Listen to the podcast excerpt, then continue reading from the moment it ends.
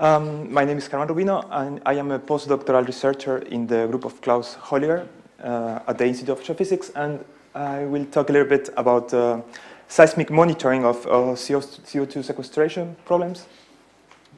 Um, so as you probably know, um, underground storage of CO2 is a very interesting option to reduce the amount of this greenhouse gas emitted to the atmosphere. And in, in this context, uh, seismic methods uh, constitute a very useful tool to monitor the, the injection process due to the very strong contrast between the acoustic properties of CO2 and those of brine. Um, the first uh, industrial scale uh, CO2 injection project, uh, which uh, specifically designed uh, to reduce uh, the amount of this green greenhouse gas in the atmosphere, is taking place at the Sleipner field in the North Sea. So um, the, the CO2 is separated from, from gas that is being produced in this, in this field, and it's injected in this saline aquifer which is called the Utsira sand. Uh, this uh, aquifer lies at depths between 800 and 1100 meters. And it's a very porous and very permeable uh, weakly consolidated sandstone. And internally, this layer contains very thin shale layers uh, of only one or two meters uh, thickness. And the CO2 is injected at a supercritical state near the bottom of, of this aquifer, and it rises due to buoyancy effects until it reaches flow barriers such as those shale layers. And it accumulates uh, below the shale layers uh, with very high uh, CO2 concentration levels and form, forming layers of up to a few meters um, thickness. And those layers are, are clearly seen in the seismic data, and this is due to the very, very, very high compressibility of CO2 as compared with that of, of, of brine, and also because of constructive um, uh, tuning effects between the reflections at the top and at the bottom of the accumulations. We can see um, those effects in, in this uh, slide. This is uh, real data from the Sleipner field. Um, the injection started in, in 1996. So this is the pre-injection situation. This is seismic data from real data from this field. So we clearly can we can, we can see the, the, the top of the of the aquifer and the bottom of the aquifer in 1999, 2.3 million tons of CO2 had been injected. So we see here uh, uh, the seismic data corresponding to this situation. So we see that uh, the presence of CO2 produces a very strong uh, effect on the seismic data. We can see these uh, very strong uh, reflections, which are associated with the accumulations below the shale layers. So we can see also the, the time evolution of this CO2 plume in the seismic data to uh, 2002, 5 million tons had been injected. Uh, uh, in 2006, 8.4 million tons, and currently it is estimated that more than 11 million tons had been in injected in this, in this uh, field. So we, we can see clearly in, this, in the seismic data how the CO2 plume e evolves with time, how, how it grows, and it's also very interesting uh, to see how the seismic data permits to, to, to observe the, the CO2 accumulations in the, in the aquifer. It is also very interesting to compare this, this situation, this pre-injection situation with this injection, in, with this situation in which we, are, we have some CO2. We can see how the, this, this uh, reflection, which, is, which corresponds to the, to the bottom of the aquifer, uh, experiences a push down. And this, is, uh, this push down is, is due to, to the fact that the presence of CO2 in the, in the aquifer produces a lowering of the compressional velocity, and then this reflection uh, experience a time shift. And of course, the amount of this time shift the, the, will depend on the amount of CO2 that we have in the aquifer. And so this is uh, very interesting information because it contains uh, information about the, uh, the, the, amount of CO2 that we have injected. Actually, uh, seismic amplitude and uh, velocity pushdown are the two main seismic attributes that are usually employed to characterize this kind of, of, of reservoirs. And so we wanted to, to analyze what are the effects of the, of the nature of fluid distributions on, on these uh, seismic attributes.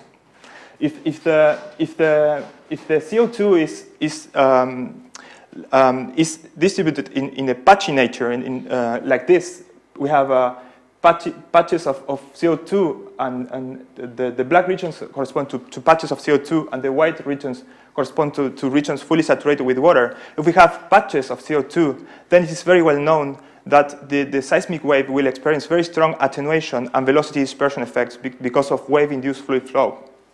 The situation is, is different if, if the, the distribution of CO2 is homogeneous. So we wanted to analyze uh, what are, the, what are the, the effects of, of, of, the nature of fluid distribution on seismic data. Determining the, the, the attenuation and velocity dispersion because of, of the presence of mesoscopic scale heterogeneities, which are uh, heterogeneities which have sizes larger than the pore size but smaller than the predominant wavelengths, such as the, the, the, patches, the CO2 patches that I just showed uh, in the previous slide. It's very complicated.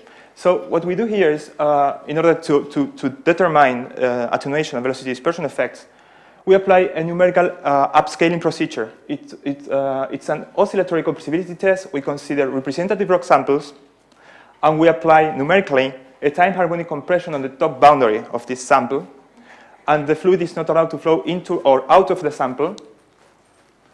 We solve the Biot's equation of motion under the, the appropriate boundary condition, this uh, lets us uh, obtain the behavior of this rock sample under this numerical experiment.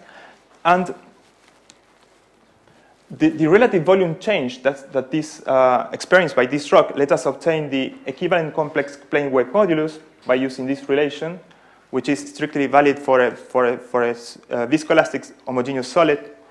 And, and this, this complex plane wave modulus let us obtain in turn the the complex compressional velocity and, and, and, and this complex compressional velocity, let's obtain the equivalent phase velocity and inverse quality factor. These are the parameters that we are looking for.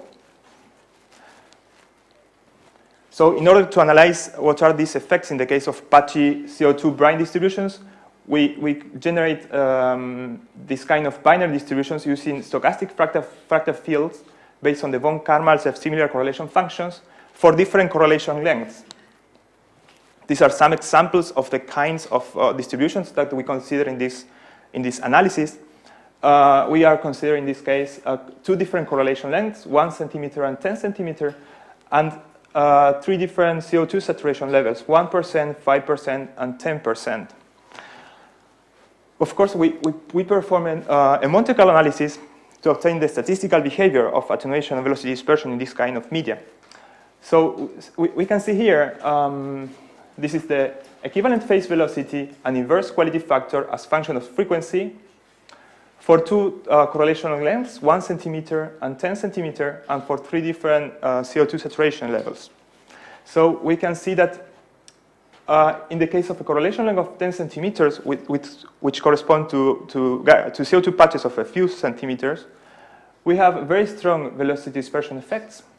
And also we, we have uh, very strong um, attenuation levels, a very strong attenuation effect, we can see Q values even below 10, which, is, which are due to wave-induced fluid flow effects.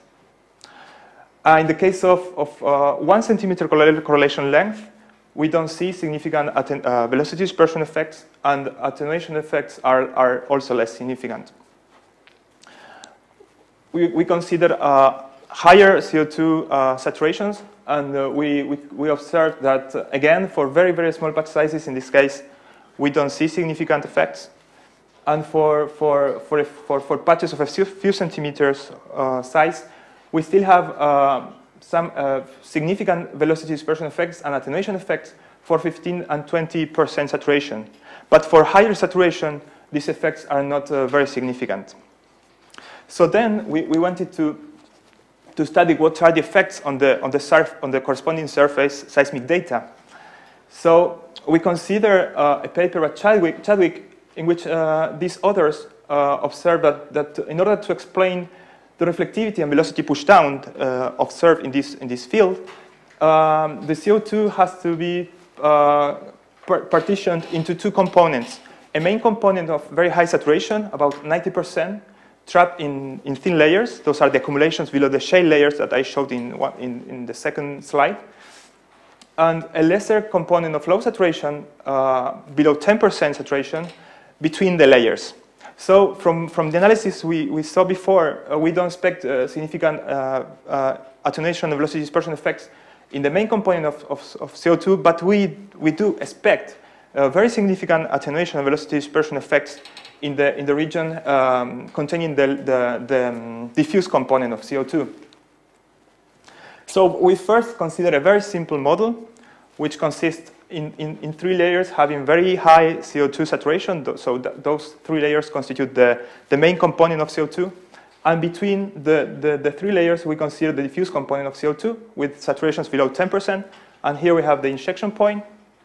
We use this, the parameters uh, for, the, for, the, for the sandstone and the, and the shale cap and the cap rock, the same parameters that uh, other authors use for this, uh, for this uh, field.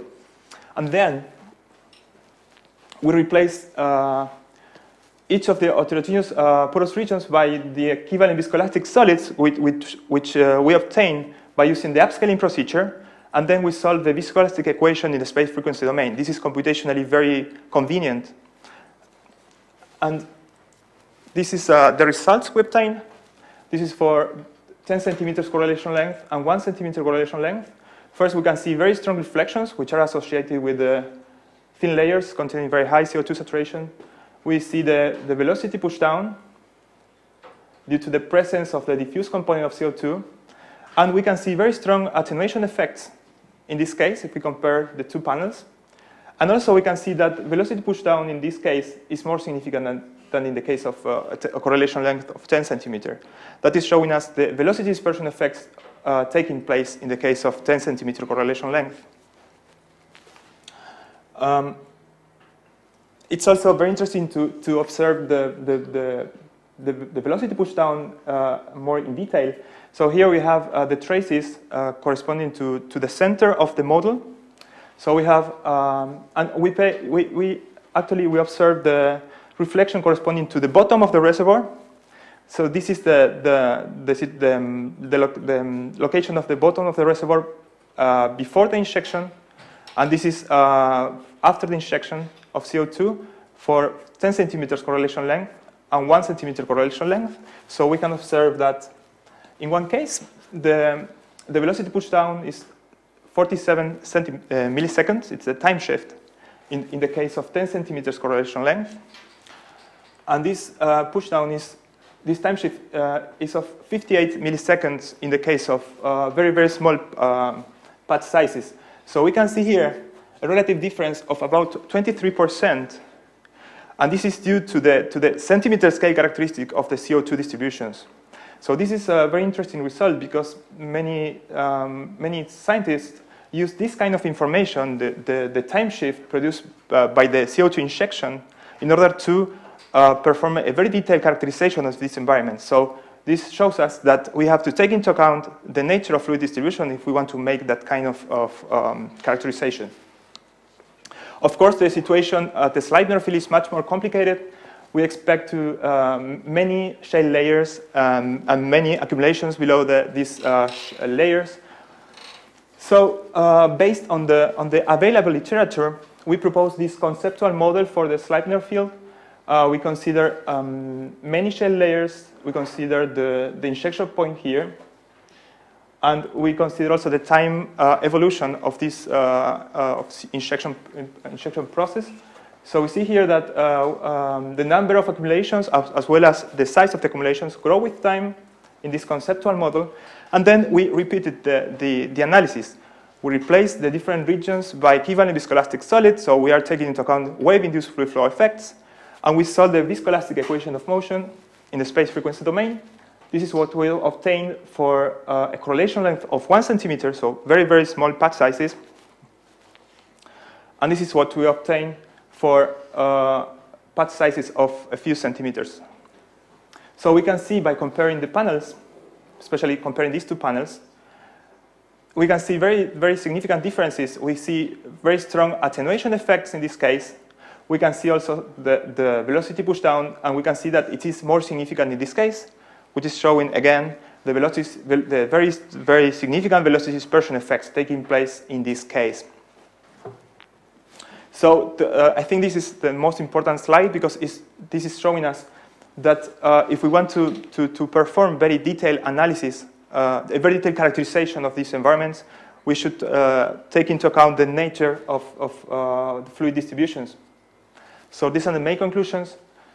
Uh, we observed that the numerical upscaling procedure let us extract the statistical behavior of attenuation and velocity dispersion due to mesoscopic heterogeneities. It also let us obtain equivalent viscoelastic solids, which can be employed to perform numerical simulations of wave propagation in a very convenient way. Um, Wave-induced fluid flow effects can be very significant in CO2 varying environments, mainly for saturations around 10% and patches of sun centimeter slash. So uh, these tell us that um, these effects are particularly are expected to be particularly significant in the in the diffuse component of CO2 for the Sleipner field. And finally, numerical simulations of seismic wave propagation considering reservoir models similar to that at the Sleipner field, let us observe that wave-induced fluid flow effects may produce uh, changes in the seismic response, modifying significantly the main seismic attributes usually employed in the characterization of these environments. I, I think this is the, the, main conclusion of this work, and these are the references in relation with this uh, presentation. Thank you.